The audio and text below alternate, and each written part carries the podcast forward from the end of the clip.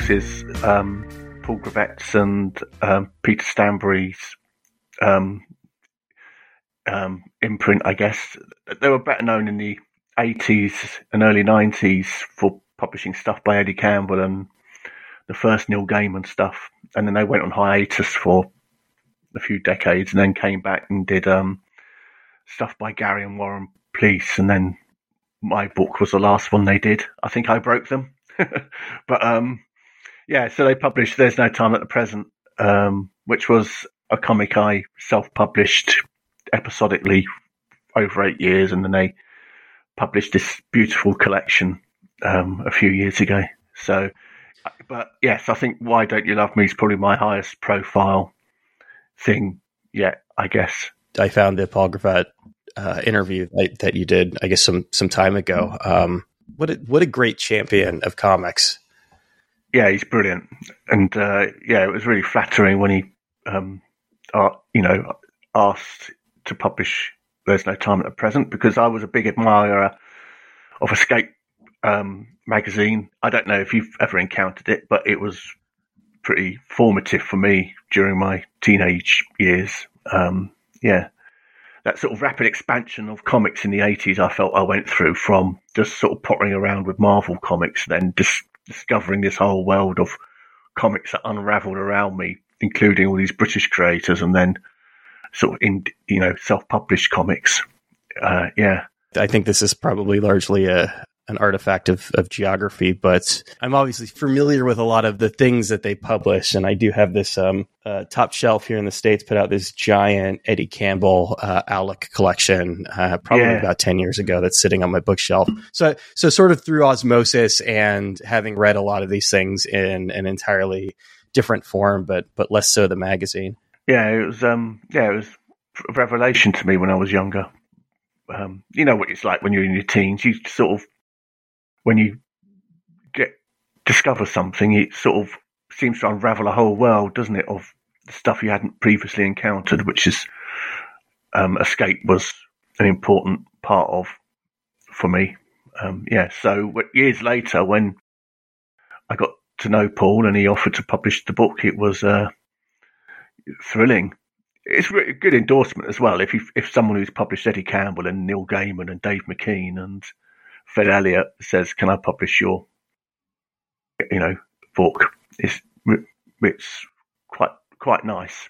Obviously, they were a revelation for you that first time around. It can't be overstated how important physical publishing was in terms of discovery. You know, prior to the internet, I think a lot of that gets lost now. It's really easy to go down the rabbit holes and read everything, a single thing a person has mm-hmm. been has written, which it wasn't in those days. But the so so there was that, and then it, it, the just the idea of Paul being uh, interested in and attracted to your work, and then publishing it is a huge validation. Definitely, definitely. And when you do comics, it's quite a solitary thing, isn't it? So you don't. And if you're if you're in any way healthy, most people you interact with probably aren't into comics. They're interested in other things because that's what most people do. And so you don't really know you have no sense of how good or bad you may or may not be. You just have to sort of you drive yourself through faith, basically, or bloody mindedness, I think. And uh, so when something like that happens, it's um, yeah, it's it's nice. I've always gotten the impression that maybe there's a little bit less of a stigma in terms of comics in, in Europe more broadly than there is here. Um, I, I, don't know about the UK specifically, but I was as as I mentioned to you prior to this conversation, I was in unfortunately I was in Las Vegas last week for work and I was wearing a one of those new uh, Love and Rockets uh, 40, 40th anniversary shirts with a Gilbert Gilbert drawn rooster on it and the Oh yeah, I know the one. Yeah. issue 13 something like that. Yeah. Oh god, such a nerd. Th- that's it exactly. And and the you know the woman behind the the, I guess receptionist who who was checking me in um, asked me what it is, and I had you know it's it's so weird after all these years. I still had that moment of pause before I just said, "Oh, it's from a comic book." And uh, yeah, she st- she had all sorts of images rush through her head, most of which may not have been flattering. about your about your personal circumstances. well, what she said, and and and actually, I do think that this sort of that this puts it into an interesting perspective. You know, she was she, she was she was an older woman. I, I, you know I guess probably older older than me at least. Probably if I had to guess in her in her fifties. Um, she said, "Oh, uh, my husband reads comics. I, I guess I'll have to check them out." Yeah. Oh, yeah. But yeah. I think maybe to her it's a, a, you know probably a bit of a silly hobby, but also it's been interesting to see again, at least here in the states, the way comics have gone mainstream, but in a very different way. It's really this sort of you know exactly the things that I think were being mocked early on, the superhero comics, those are the things now that that everybody feels okay reading, and that's due obviously in large part to you know the fact that every single major film that comes out at this point is is based on a Marvel or DC comic. Yeah, it's weird, isn't it? Because I mean, I can enjoy a Marvel or DC comic well in the past, uh, like you know, and it's. I always used to think that this sort of like superhero language of shared universes and the such, uh, and the, soap opera elements just wouldn't translate to the cinema. The main mainstream public just wouldn't put up with it. There's something about comic readers that makes them, you know, inclined towards this sort of storytelling. And then I guess the last 10 years or so have totally proved me wrong that the real general public loves this stuff. They just needed it packaged in a way that they would accept it. I've fallen off. You know, I used I, I used to in the early days, I guess, of the uh, Marvel cinematic universe did a you know fairly decent job watching you know at least some of the bigger ones. i I'm, I'm just not I'm not very interested in these days, but it is interesting to see now them fall into a lot of the same traps that I think you know superhero comics really ended up falling into over the decades. I- issues of continuity and you know coming up with these really silly ways to time travel and you know mm to reboot characters and things like that. It's it's sort of it's funny that after about you know a dozen or 15 years of that happening right now they're suddenly falling into all of these these kind of the, the, these large issues that end up happening when you really have to maintain continuity over the course of decades well, they got there quicker, the movies, didn't they? I think the comics, Marvel comics, weren't convoluted for at least 20 or 30 years, but the movies got there in half the time somehow. They should be ashamed of themselves. They should have been mindful to avoid it. Obviously, this exists in comics as well, but this this is definitely an artifact of the way big blockbusters act. Is that you have to keep heightening the consequences, and they they got pretty quickly from bad guy to Thanos to, you know, whatever sort of cosmic thing they're in right now. And I, I don't, I, I honestly don't know how they get out of this. No, no. I think there's a, oh, um, I'm, I, I'm just suddenly disappointed in myself that, but I actually really love this sort of conversation. I don't really read superhero comics and haven't since I was a teen, but people who with very with very sort of like nerdy opinions and some attachment to that, um, who now have sort of a I don't know if you're in the same boat, but ha- but are now kind of detached from the movie versions. You know, it, it, it is sort of interesting to watch it play out. Uh, well, I, th- I think um, I heard a rumor that they probably plan to do a minor reboot that will allow them to recast even dead characters. I think, but um, um, but it feels a shame that they would do that. I think when um, they killed off Tony Stark, and everything was implied that that's it, done, no more Tony Stark. Which, you know, whereas there'll always be a Batman and there'll always be a James Bond, you know, that that that seemed quite impactful. So, and but and that it seemed that the the way they'd done Marvel films up until that point, they could have continued for a long while without running out of momentum, but they seem to have gone a bit crazy and lost focus in more recent couple of years, I think. But um, but yeah, it's superhero stuff. There's always a way out, isn't there? Really, because there's no real rules. I guess ultimately you can just change the boundaries, shift them quite easily, can't you? Once they get to the point where they're making moves out of the Eternals, I yeah, Yeah. Or, or, you know, the Kirby stuff and, and, um, you know, haven't, you know, there, there, there's certain ways in which I think they've, you know, uh, they, they've done a decent homage, but, you know, pretty, pretty far afield. And, and there's obviously, and I think for very valid reasons, it, it would be hard, if not impossible, to do a straight, you know, it's just a straight adaptation of, of the cosmic things. But my, my initial thought once they got to the once they got to the Eternals was, oh, you know, they've run out of bankable characters. But again, something that gets lost in all this is Thor and Iron Man weren't really mainstream characters in the way that they are now. No, you're right. Absolutely. They were. I thought um, when Marvel Studios started or MCU stuff started, everyone thought the superhero stuff was over because all the A-listers had been used, and Marvel were just left with the sort of dregs. And uh, yeah, and Guardians of the Galaxy, I think, is an even better example of that. You know, who even get, who even in comics cared about those characters really, and yet um, the the film worked. But I, I also think of the MCU as like just one big Fantastic Four movie without the Fantastic Four in it, and that's kind of why it worked. It's all just Kirby, you know, the best MCU films are those that incorporate all that Kirby, Lee, and Ditko stuff. And it's the non Kirby, Lee, Ditko stuff that maybe struggles a little bit. I don't know. But it, yeah, it's, I find it interesting to watch, but equally, but it, it's kind of a, you know, it's how the comics are also reacting or not reacting. That, you know, comics don't know what to do with themselves now, or Marvel comics, or DC comics. I would say that that's probably more or less been the case since even the I was going to say the '90s, but probably probably even the '80s at this point. Yeah, much like the M- MCU, they they were kind of a victim of their own success. I remember, um, excuse me, going, "Oh, I can't buy crossovers anymore," and that was when Secret Wars came out. I went, "I'm not buying this stuff," and opting out and that was um, over 35 years ago. And now that seems quite tame compared to the sort of relentless crossover stuff they seem to do these days. It is funny that you use the Fantastic Four as an example specifically because they keep they keep failing to make a Fantastic Four movie that anybody yeah. cares about.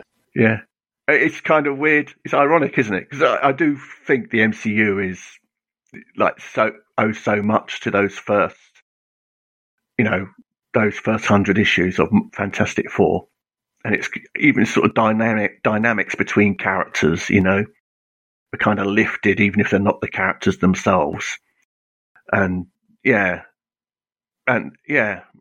But yeah, it'd be interesting. There is, I think they're planning a Fantastic Four film, don't they, in the next year or two? Let's see if people are receptive to it. There's a very specific template that they have now for these movies, and they can just plug the Fantastic yeah. Four right into that.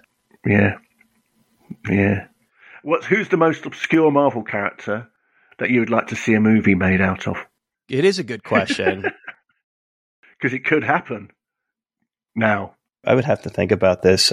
Mine is Night Raven, who's like um uh, in the late seventies. Marvel UK made their own Marvel Comics, basically, for um, occasionally, and they created a character called Night Raven. It was drawn by David Lloyd, and it was created by Steve Parkhouse, and it was a precursor, and um, uh, it's kind of like a, the foreshadowing of V for Vendetta, and it's this sort of 1930s uh, um, sort of obsessive vigilante in a in a raincoat who goes around branding criminals and killing them.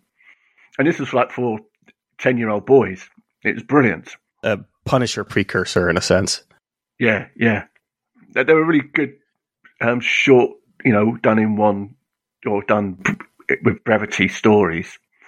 I would love for that, that to be a movie. Um, yeah, I imagine um, everyone would love it. David Lloyd, he um, David Lloyd, he does um, he uh, manages an online comic called Aces Weekly, and Why Don't You Love Me was originally serialized in eight, um, Aces Weekly over about ten volumes, I think it was.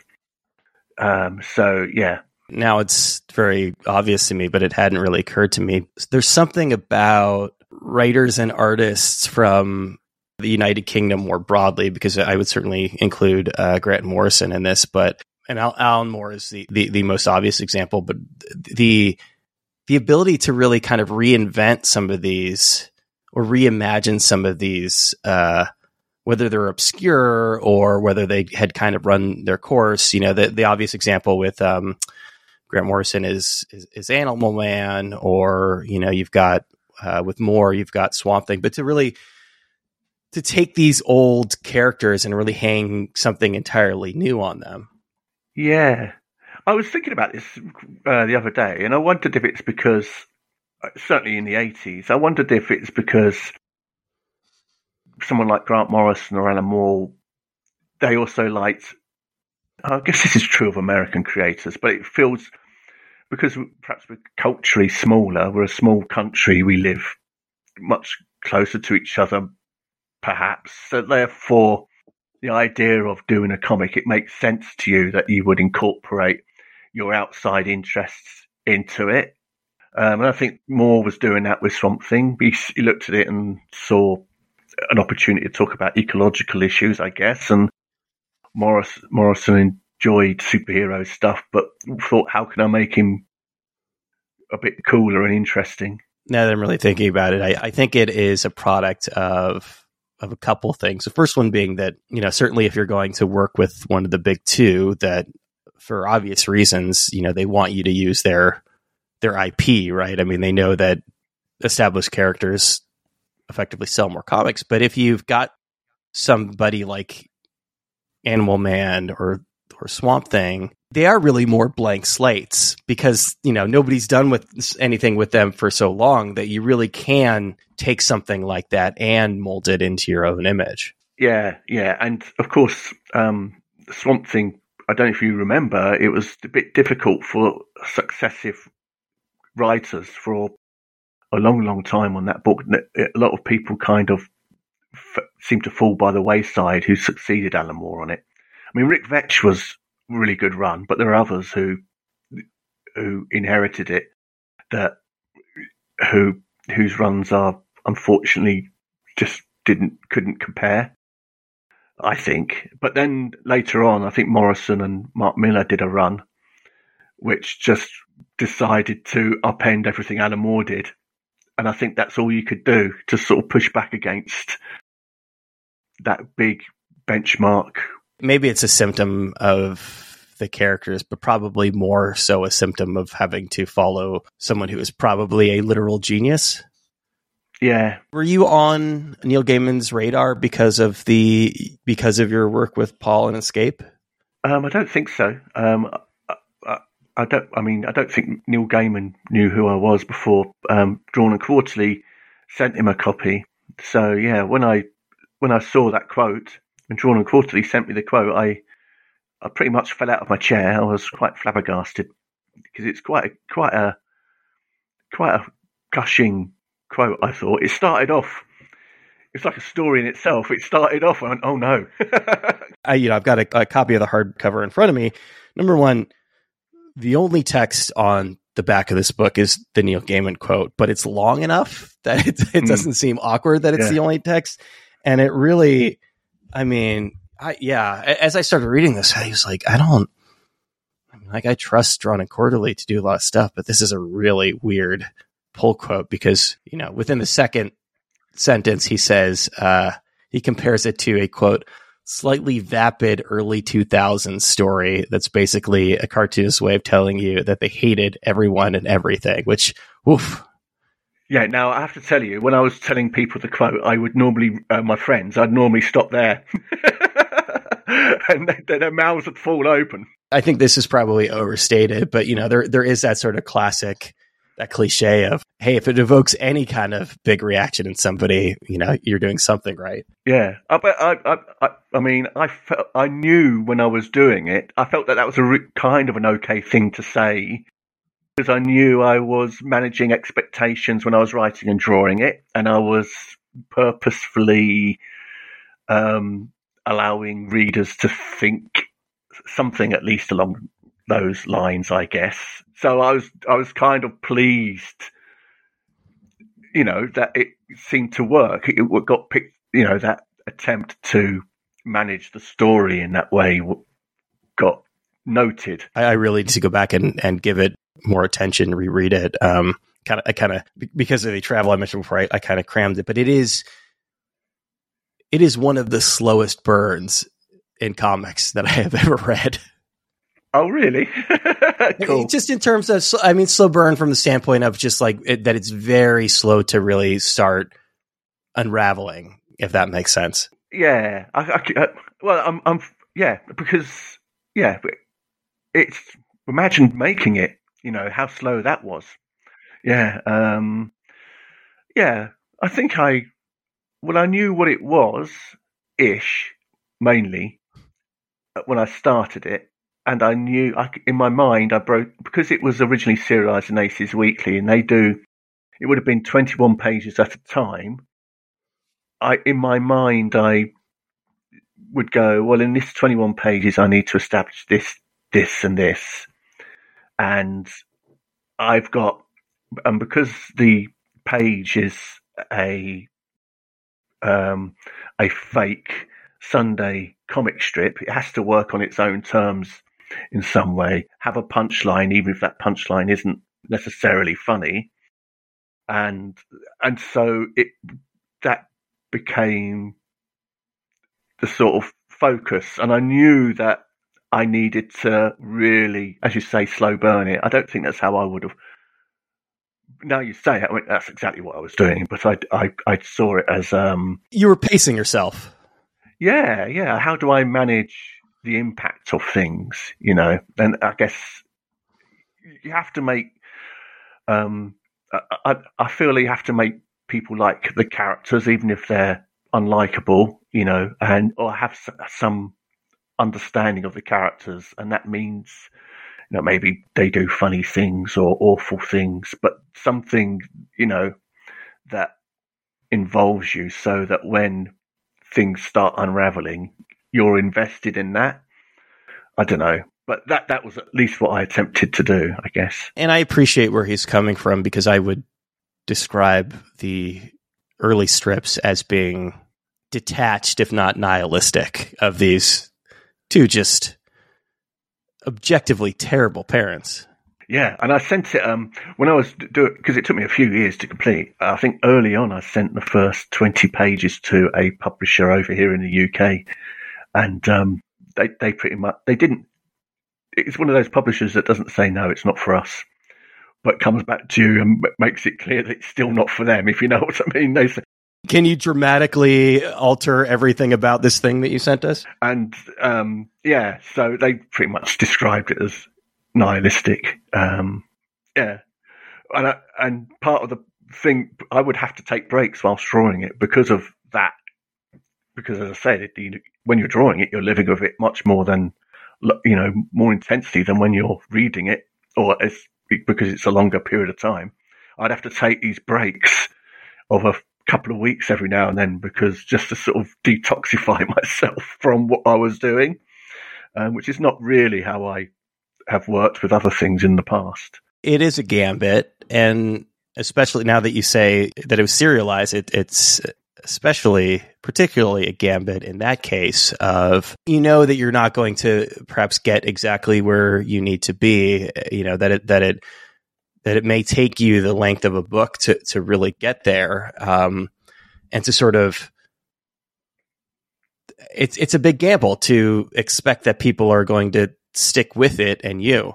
Uh, well one of the things um, so originally it was serialized in aces weekly and then when that finished, I posted an episode a week online for you know my my people on social media, and I and I was interested to know how people reacted to it because online you know that people are going to miss weeks, you know, and they might come in six months into it or part way through, and I was interested to know if they would then seek out previous episodes and try and catch up, or just accept that's where they were, and if they still got something from it.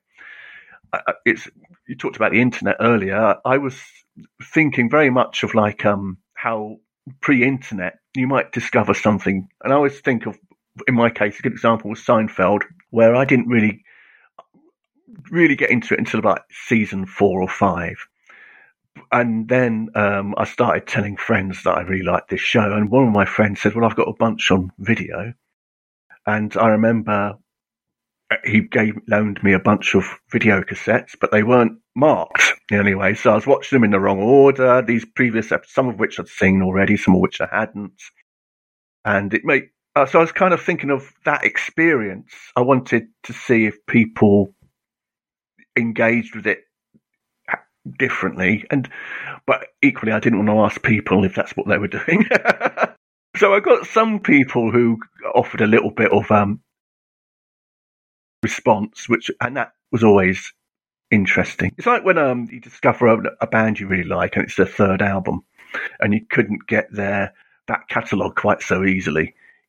Whereas to, today, if you today if you discover Seinfeld, you just go to Netflix and say season one, episode one, and it just pulls through in strict chronolo- chronological order. You know, prior to the internet, you would have had to, um, as I say, borrow dodgy video cassette collections. And I, I wondered if I could tr- uh, kind of recreate that to some degree by just posting one episode a week. I don't know if I did. I like the idea of having an exhibition of my of the artwork for it in a room, and it's all the you don't, but you don't know where to start when you read the artwork. I just wonder if how long people would engage with it how they if they'd read left to right or downwards or do you know what I mean?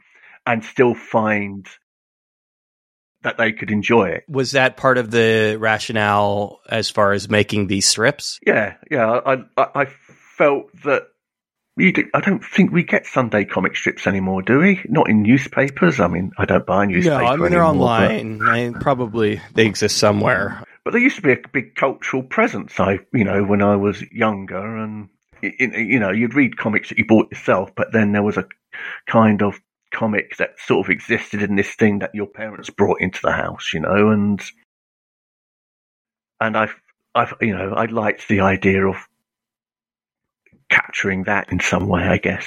That sort of yeah, that speaking to people who were normal people who didn't even realize they were reading comics. There's more chronology here than there is in you know a, a, a 30 minute sitcom, for example.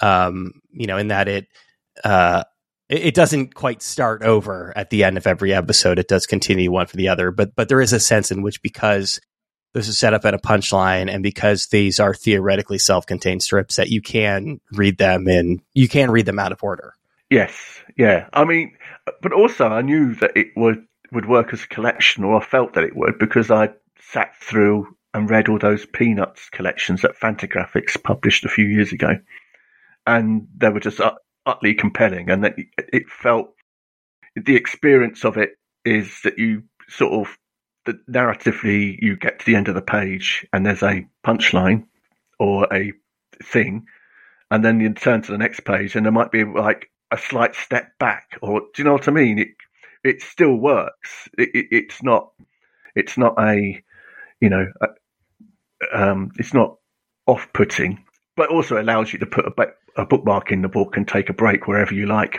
Pretty much, you don't have to get to an end of a chapter because there's a constant break point. Maybe. I'm glad you brought up both Seinfeld and Peanuts because where my brain went initially when we're talking about effectively nihilistic characters who, for whatever reason, you do end up rooting for. Um, Seinfeld. I initially went to Seinfeld, and you know, more contemporary and also UK, I was thinking about Peep Show because I think that fits that mold as well. Yeah. But you really can go back to Peanuts and Charlie Brown because there is a sense of obviously very funny, but there is a sense of nihilism that runs through a lot of those strips. Yeah, yeah. Well, I think my the early formative "Why Don't You Love Me" was this idea of a couple getting divorced, and I was going to have them not have any children in it, and do it as a Sunday comic strip because I had a day job at that time, and that's the most I imagine I would be able to do a week. And um, the idea was that we were going these were going to be Charlie Brown's parents, Charlie's and Sally's parents, it was going to be a really bad divorce. And I hoped that that might provide an explanation as to why Charlie Brown is the way he is. Yeah, I thought I thought I was going to be really clever. Are you an Ivan Brunetti fan? Um, no, I don't know who that is. I guarantee you've seen some of his work. He was a, um, I mean, he's still still around and still he's mostly teaching now at uh, in in Chicago. He had a several books come out on Fantagraphics. He was really kind of a, um, I would say, contemporary of you know Dan Clowes, Chris Ware, those people. Oh right, okay. He did a full page comic about what happened to Shermy. Oh right. Shermy was the uh, original main character of Peanuts before Charlie Brown really took over. Oh, I, yeah.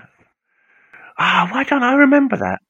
It's because I hammered them over a period of a year, like fifty years worth of peanut strips. If you go back and read the the really early peanut strips, uh, he's he's he's there. He's just he kind of I think he sort of stuck around, but became one of those really generic side characters. But he was kind of the focal point there for a bit. So I remember Linus. I don't remember Linus having a brother when I was a kid. When we used because it used to appear in um, the newspaper. My yeah, I just thought it was um, Linus. To be fair, he he's Yeah. just a smaller Linus. I I, I recognise um, Ivan Brunetti's artwork now. I've brought it up on. Yeah, yeah, yeah. But I've not um, read any for some reason. I've read bits and pieces. I think he's done stuff in like um, um, A lot of anthologies. yeah. I think it's in anthologies that I've seen his stuff. Peanuts is really kind of the perfect template for that because there's a lot of things that, for the sake of his work, just go unsaid.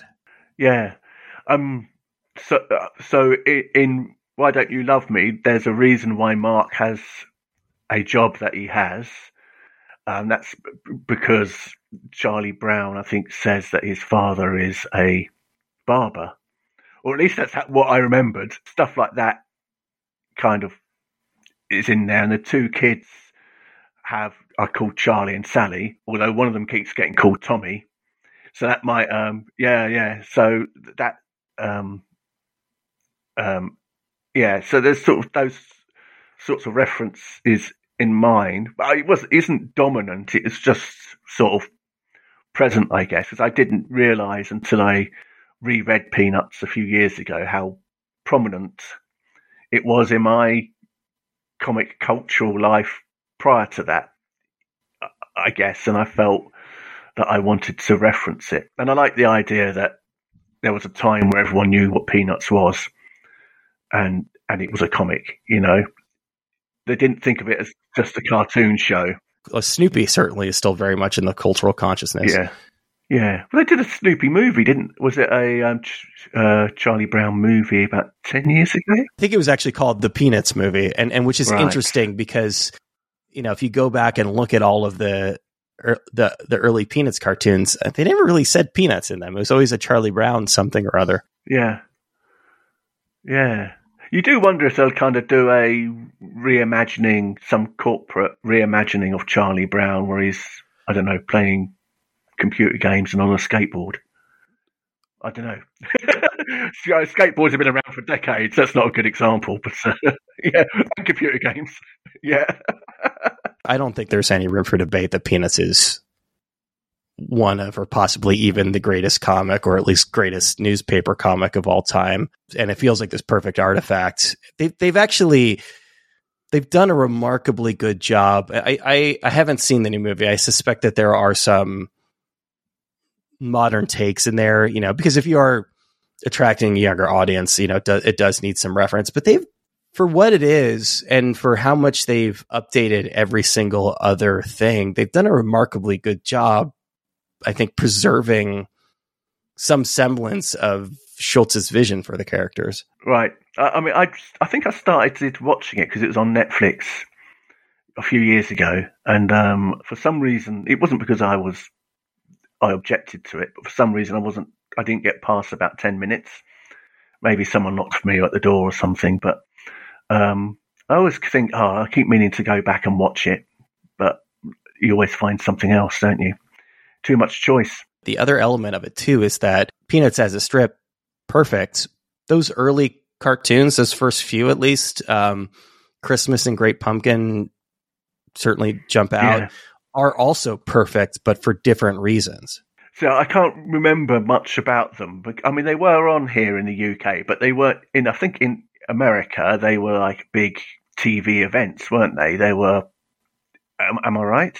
The original Peanuts cartoon, the original uh, Charlie Brown Christmas came up came out at some point in the '60s, but in much the same way that Peanuts as a strip is very idiosyncratic, they are as well. That you know they you know the animation is really of its time. All the voices are non-professional children, kids, aren't they? Proper children, yeah. Which was very unusual time. And then you add in this uh, uh, soundtrack by by Vince Guaraldi, the jazz pianist, and also that first one in particular. I recommend going back and watching it because it's it's really quiet and it, and and they really allow it to breathe in a way mm. that I mean certainly children's cartoons don't don't now. You know, I, I suspect that maybe kids now would would find at least elements of it boring, but it was very quiet and, and I found that as a child I found that to be very entrancing. A friend of mine um a couple of years ago gave me a, a 12 inch picture disc of the soundtrack to those Peanuts cartoons. And it has a big giant Charlie Brown head on one side and a big giant Lucy head on the other. And I always play it every Christmas. so even though I would say, so it, they were on over here, but there wasn't like a big, you know, they were just plonked on during the Christmas holidays, I think, in the morning somewhere. Um, we still have that sort of affection for it, I guess. That association, that Christmas association. I just remember um, scenes of all the characters dancing at a disco. They're on a school auditorium right. stage, and they're just yeah. doing their, their goofy little dance, isn't it? They're goofy dancing. Yeah. It's a rare example that the the adaptation of this great existing work was also great, but but for different reasons, and I think has also made it even more difficult to make subsequent adaptations. Yeah, Schulz was involved though, wasn't he? I think, and he and so the changes yeah. they made, like Snoopy, for example, doesn't you don't you're not privy to his thoughts like we are in the comic strip. He just is a silent character, isn't he? But you uh, you understand what he's thinking by his behavior, I guess. It is a difficult book to talk about because and I don't know where you are with this, but Neil Gaiman alludes to this a little bit. The publisher's weekly uh, review is a little bit more upfront about it, but I, I, do think that this is a book that you're that when I'm talking about it, especially at this early stage, that I'm hesitant to really talk about uh, the way the story evolves. Yeah, it's a bit difficult. Uh, um, yeah, it, uh, no, it is the things about the reveal, isn't it? So um, I always tell people it's a family sitcom about a dysfunctional family that at the end of the day still don't love each other. But I don't really think that's representative. but it's a good lure, isn't it? I guess you have to figure out who you're you're selling it to specifically, because I think that there are certainly people who, you know, Neil Gaiman being a prime example, are more interested in it because of that because of that shift in the narrative. And I don't know if you're if you're just pitching it as a dysfunctional family sitcom, uh, it's not wrong and you're not lying exactly, but you might be setting people up for failure. Yeah. Or um, delight. Um, I, yeah, I mean, I don't know, but it's, it's, I think the reason I was I, I, shared that with you is because I don't. I agree with you in that it's. I'm trying to avoid giving too much away about the book and what really happens. But apart from there's, there's two awful, neglectful parents who are too preoccupied with whatever it is that's bothering them individually, and two kids that need them. You know, but it's there's more going on than that. But then, even that I feel is spoiling it. Even saying that, I felt, oh, I've ruined it now for anyone who's coming to read it. How well developed was? I mean, it sounds like early on that you had some idea of where things were going, but perhaps you know not entirely. Well, I so when I did "There's No Time at the Present," which was my escape books graphic novel, I knew exactly how it was going to end, and it, that took me about eight years to do. So it's all kind of like, you know, being restrained with this one, I knew what I wanted to. Well, the characters. I knew I was manoeuvring the characters around, and I knew a big event would happen at some point in it. What you know, where that event happens, and I knew that. Um, but then I didn't really know how it was going to end. And as I was working on it, and st- I started, I, I thought this is going to be the most depressing, nihilistic thing I've ever ever done. How do I? Because the logic of it meant that it could only be that. And so the characters were, in a way, talking to me. So there's a discourse between characters later in the story where they go, well, if that's true, then why couldn't this be true? Do you know what I mean? And it sort of may at least provided a, um, but that, that wasn't something I'd thought of early in the process. That's something that occurred to me like relatively late in the process of doing it. And I was so delighted because it just felt so perfect. I don't think this is a spoiler necessarily, but you know, what they say is effectively what they say is there's so many people in existence right now. It, it's, it's highly unlikely that we're the only people that this has happened to. Yeah. It's, it's arrogant to think that it's only them that this is happening to. And, um, yeah. Uh, yeah.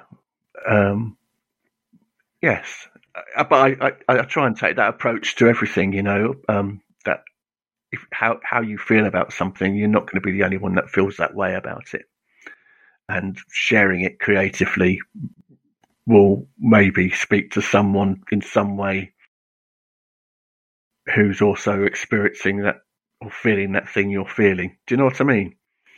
So uh, yeah, that's always been my uh, uh, how I've got over my insecurities about the comics I make. I can't be the only one that thinks this. Do you know? So. And the only thing I'll say that's moderately spoiling, I, I think there's a moment, and it's directly related to that. On a, a, visceral or emotional level, the thing that really grabbed me is there one, of the strips t- very much toward the end. There's a moment where they find out what's happening on their smartphones. And that just really that put things into sharp relief for me because that's it's that's exactly how it would or perhaps will happen. Yeah, people get notifications, set up notifications, don't they, on their phones for news events and things. So it seemed to me that that's something that would happen. I also remember, like, um, uh, uh, a few years ago, I'm in my fifties. A few years ago, trying to text people um, just after on the first of January, just after midnight, and um, not being able to get any text through through to anybody because the network was jammed, and you know that sort of thing, and also because um, what happened is the second time I deal with that event where it's slightly more explicit as to what it is um, we'd gone through the pandemic by that point when I was writing and drawing it, so I was able to kind of reference. Well, I was surprised at how right I was the first time I did it by just guessing. Um, but the, the second time, I was able to sort of, you know, reference people people's you know sociological behaviors i guess um, a bit more um, accurately. Um, so, yeah. But yes, I think people would on their mobile phones out, out and about. But I also want it's like story convenience as well in a way. You know, I needed, I didn't want characters learning in a way that didn't feel like other things were moving forward.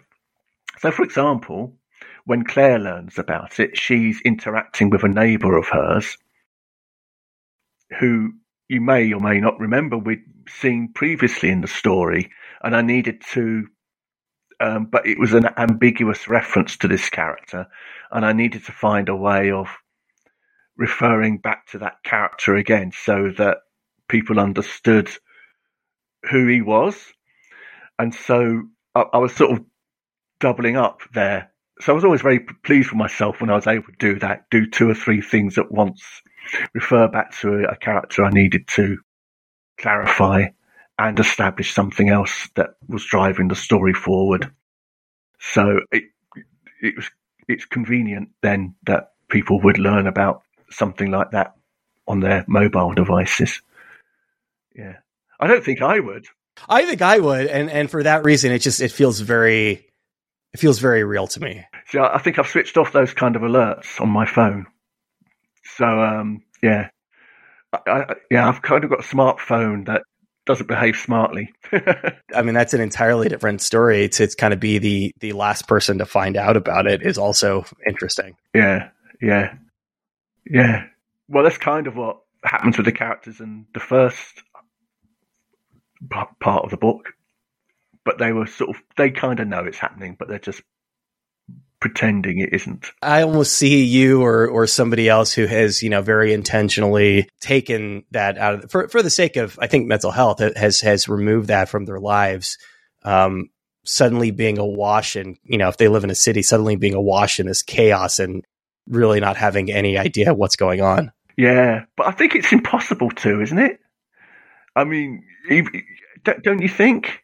I think it's entirely possible to have a good 20 minutes of just pure chaos around you and, and not know what's going on. But yeah. but 20 minutes is maybe the upper threshold. No more than no more than half a day, I would say, before before um, you're exposed to.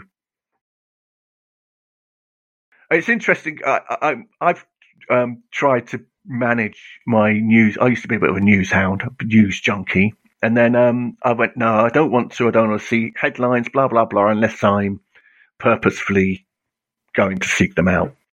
And I had a job.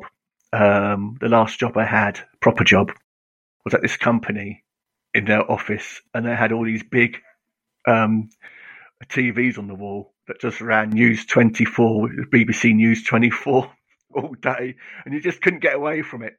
And when you went on the intranet, it opened up um, Microsoft's news page, you know, MSN news page. You can't even choose to opt out. it's it's compuls- compulsory.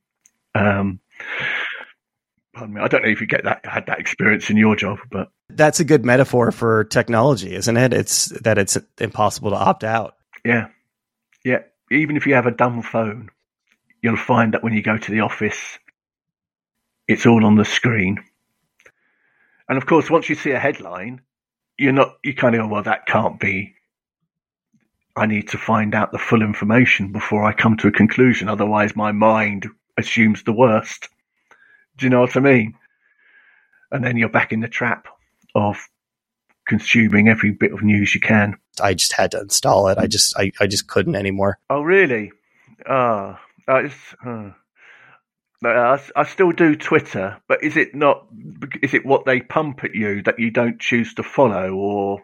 Um, I have a personal stake in this. I'm I'm Jewish myself, um, and yeah. and really, uh, after all of the the Kanye stuff, um, oh yeah, all of this stuff that just was went unspoken for a long, see, seeing it bubbling up, and just seeing people just be very very naked and open about it. Um, I, I, got to a point where it just was, I mean, honestly, like it was hurting my feelings. I just, I couldn't do it anymore. Yeah, I'm sorry you had, to, you had that. Um, yeah, because people are making, saying, well, he's obviously got mental health issues as if that d- diminishes what was said in some way. I, you know, obviously he's got mental health issues, but it's. I think he gave a lot of bad per- people permission to do it as well. Yeah. Yeah. Yeah, I, I don't know a great deal about Kanye West. I stopped paying attention to him. I got his first two albums. He made some very good music, and it's really sad. Yeah, he just went a bit. What, what, I think once I saw him, was it Taylor Swift? he interrupted on stage once. I think, oh, I'm over this bloke. yeah, but, he, he is not over himself, but no, but that, yeah, I, I totally, totally understand that. Yeah. I, I still do Twitter, but I, I purposefully go in once a day. Now I don't check it all the time anymore. But I, um, and what I would like Twitter to do is just list all the people you follow, their tweets in chronological order, and any, any I'm, anything they retweet, I get, but I'm not interested in anything they like or anyone else they follow. But do you know what I mean, or anything else like that? And I and I don't it infuriates me that Twitter is this awful algorithm that pumps stuff like that you saw, that you've experienced. Do you know what I mean? At you. It's engagement. It's all about driving engagement, and unfortunately, uh, the things that that drive engagement are generally not good things. Awful racism. Yeah. Yeah, because you see that, you're going to drill down to try and find out more. Twitter interprets that as as uh, a positive interaction, and then pumps. Oh, the Jews are trending. I wonder if this. I wonder if it's good Yeah, news yeah. or not. It's never Yeah. good news when the Jews are trending. No, Ball. I, I, I find it heartbreaking that we that this that the world seems worse than when I was, you know, fifteen or twenty. You know, and that this stuff feels that these conversations, these awful conversations, these idiots have, they think are legitimate, are not regressive and awful.